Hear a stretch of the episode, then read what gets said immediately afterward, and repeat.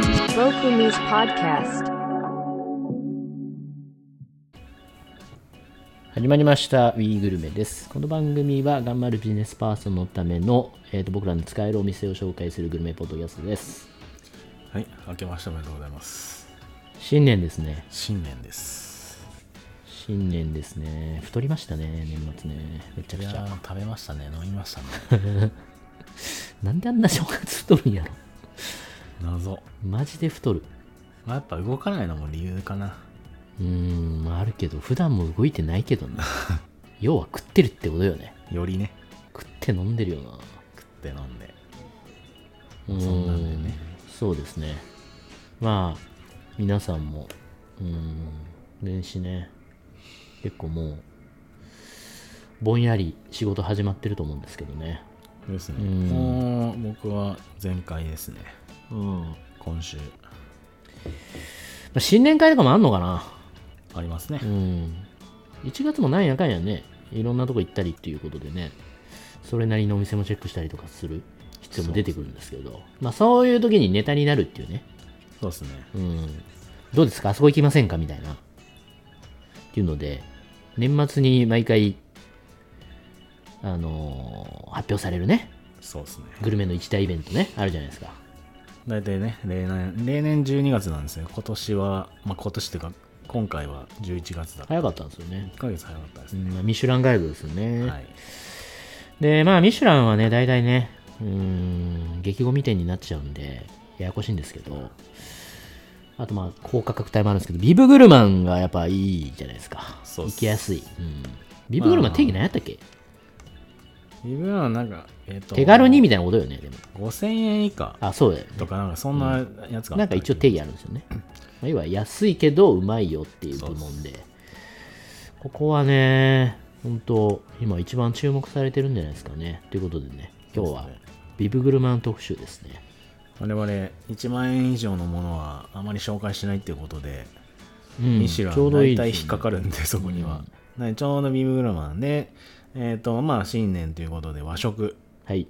行ってみましょうか今。年もたくさん選ばれております、はい一発目、えー代々木八幡にあるお、しずるさんしずる。はい新しいお店なのかな。いやえっ、と結構前からあるんですけど最近移転したばっかですね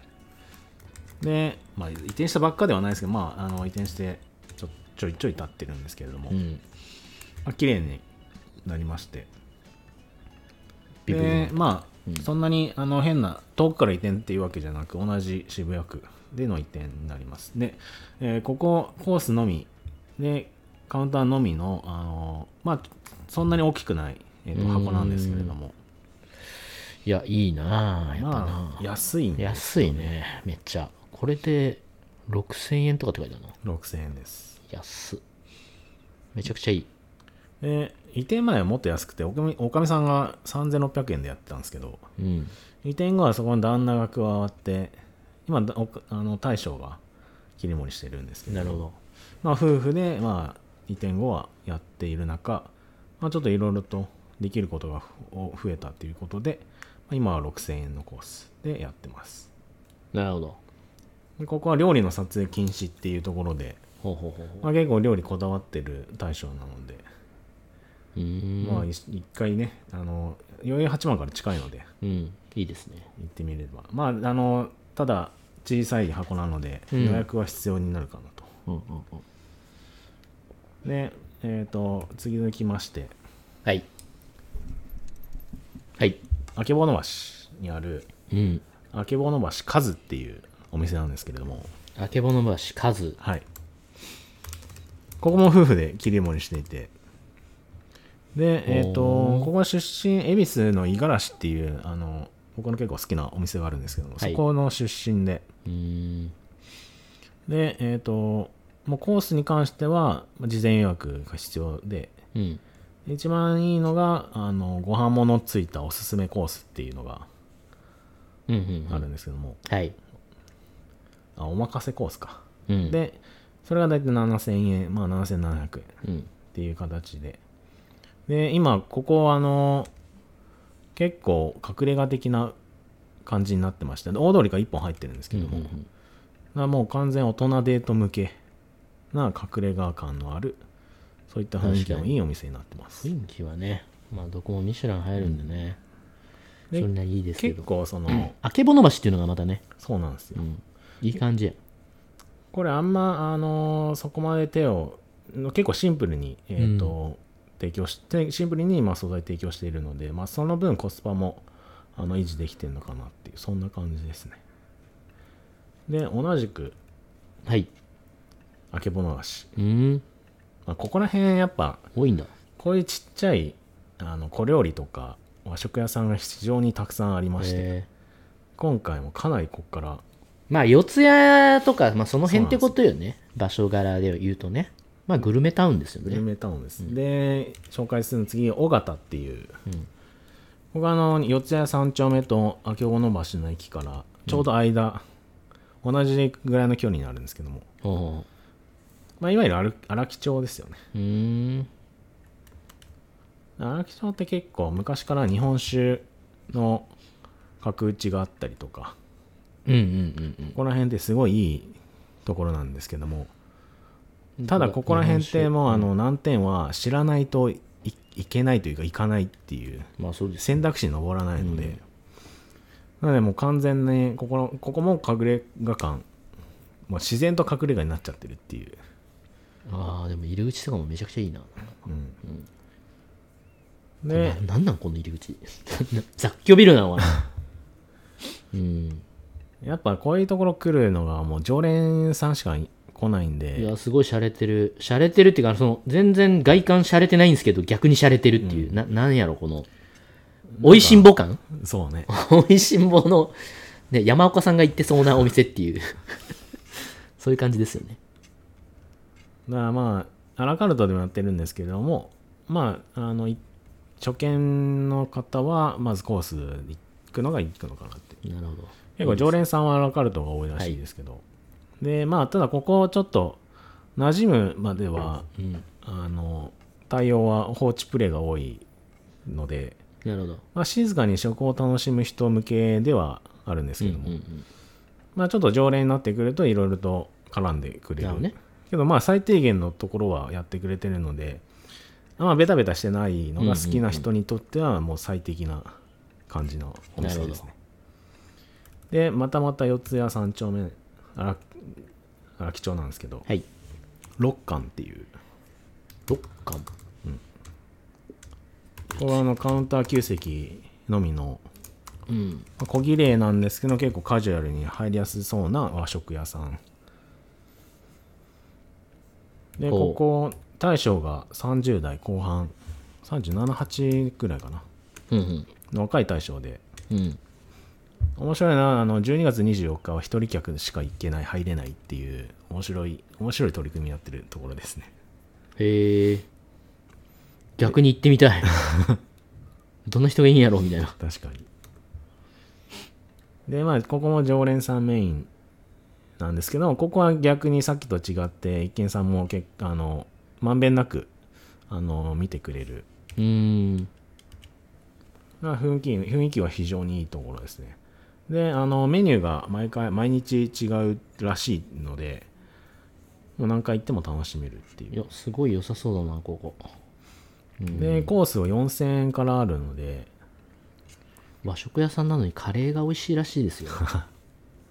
意外とここあのまあ割烹とかそういう感じではなく小料理創もしく作は小料理って感じあそうですねん和食居酒屋小綺麗なまあ、日本酒のあての美味しいものあを出そうですしねますっていうねいろんな角度でね、ここは四谷三丁目先ほど日本酒のメッカまあいわゆる日本酒の聖地みたいな扱いされてるんですけど、その中でもかなり上位に来るあの日本酒を提供してるお店っていうのめでっちゃおもろそ有う名なこんですよこで夜9時以降は3000円のおつまみコースもうあの適当になんかあの当て出してくれっていうので、3000円でやってくれるらしいのでうん2軒目以降でも全然楽しめるっていうここはちょっと僕も行ってみたいですねいいですねここなるほどで続きまして、はいちょっと場所変わりました、はいあす阿佐ヶ谷阿佐ヶ谷にある真庭っていう、間にははい、ここもカウンター8席のみでコース1本うん。でここはあのスリッパにあの履き替えるちょっと小上がりになってるところで、うんうんうん。まあ、いわゆるここはおかみが切り盛りしているザ小料理屋っていうえー、割烹小料理。うん。そうですねで移転移転したてなんですごく綺麗でうんうんうん。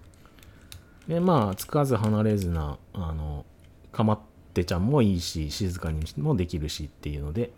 非常に居心地がいいというなるほど。でまあおかみがやってるんでこの八寸が非常に美しくてうん。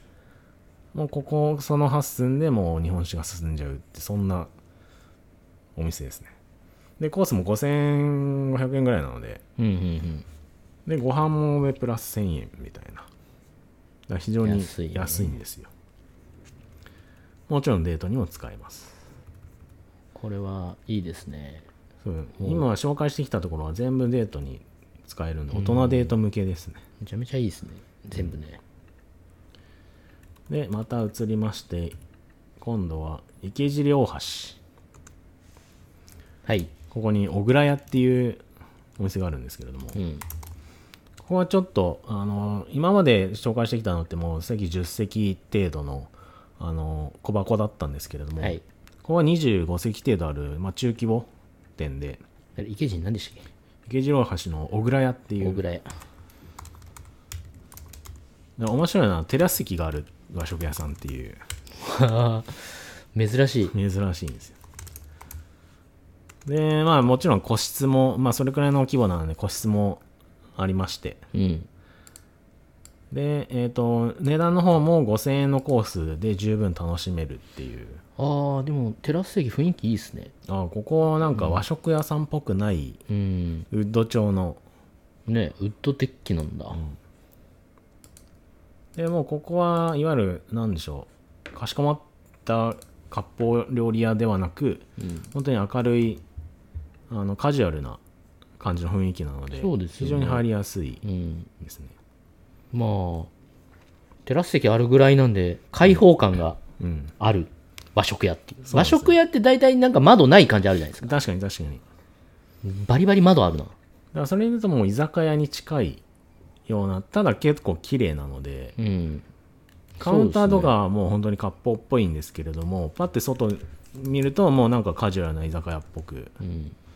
ていうところで個室もあるし、まあ、そういったテラスも使えて結構使いいろんな使い勝手がいろんな使い方ができるっていううん。でここはあのぜひ看板メニューは土鍋土鍋ご飯なので、ほまあ、そこまで食べていただいてで余ったら、まあ、こういったところって今まで紹介したところ大体土鍋ご飯って最後余ったらおみやんしてくれるんで、う。うん。まあいいっすよね全然頼んでも問題はないかなと、っはい。ていうコスパは結構ここはかなり高ういんお店ですね、で続きまして世田谷にうん。ある関離れっていう全部カタカナで関離れっていうあるんですよ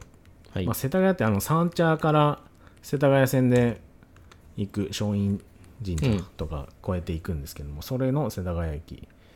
なるほど、なるほど。ここは2階建てで1階カウンターで2階テーブルっていうそういう形ですねこのエリアにあるっていうのまたいいですね。そうなんですもうここって結構住宅街なんでこれは洒落てますよね。やっぱね、こういうとこね。うん。もともと三茶であの U っていううん。店を開いていってそれの2号店だから離れだったんですけれども、うん。それがあの店本店だけ閉めてうん。でここだけ残ったっていうなるほど。でまあ基本コースで5000円のコースうん。でご飯物とデザートついて6000円っていう非常に安い安い。で10時以降はラカルトだけでも OK っていう2軒目も行けるっていう感じですねなるほどね。でここ面白いのは予約が8時までぐらいしか予約取れなくてあとはもう飛び込んでくださいっていう、なるほど。であと僕が非常に惹かれたのはあのたまにクラフトビール扱ってるんですよここうーん。和食屋さんなのに面白い。だからそういう意味では僕はちょっとここはったことないんですけど行ってみたいなっていう感じです、うん前コロナ前5000円じゃなくて4000円でしたからねここ安っまあそういったものがありつつ、うん続きましてちょっと都会に戻ってきまして東銀座にあるほ古田っていうう古田これはちょっとあの金額的にはやっぱ銀座価格ではあるもののうんあの一番下のコースが6000円からっていうところで、まあ、非常に下も行けるっていうところでちょっともう今回紹介するんですけどもここも2階2階建てというか1階がカウンターで地下1階テーブルってい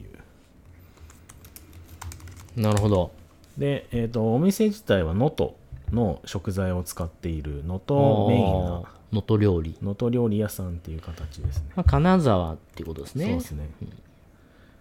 で、のどぐろとかカニとかあるんですけど、まあ、それ行くともう、普通に1万超えていくっていう。まあそうですよねで、これ面白いな、滞在1時間だけの、あの、5000円コースっていうのもあって、だかへえらもう食べる人向けですよね、これ。なるほどそれ意外と聞いたことない感じで、あんまない。うん1時間限定はなくて。人気店だったらニーズあるかもしれないですね、うんで、しかもお酒もそんなにっていうんだったら、うんなるほどねで、ここは何よりも、あの、25年ぐらい銀座にあるんで、うんまあやっぱ味も雰囲気もかなりしちゃんとしてるお店で、まあ、じゃない面と白そう25年できないので面白そうだなここはここでいいのかなってもともとは時代屋っていう名前で営業しててうんでそこから名前だけ変わったのでちょっとそこの理由は分かんないんですけれども、うんうんで中身とかメニューとか全く変わらずだからお客さんもいつの間にか名前変わったねみたいなうんうんそんな感じですねちょっとまあ内装は若干古めもあるので、うんまあデートというよりかはちょっとまあ上司とか先輩とかと会食でも使えそうですそねう行こくこねのに向いてるのかなと、だから個室があの2名の個室しかないのでだかうんらそういった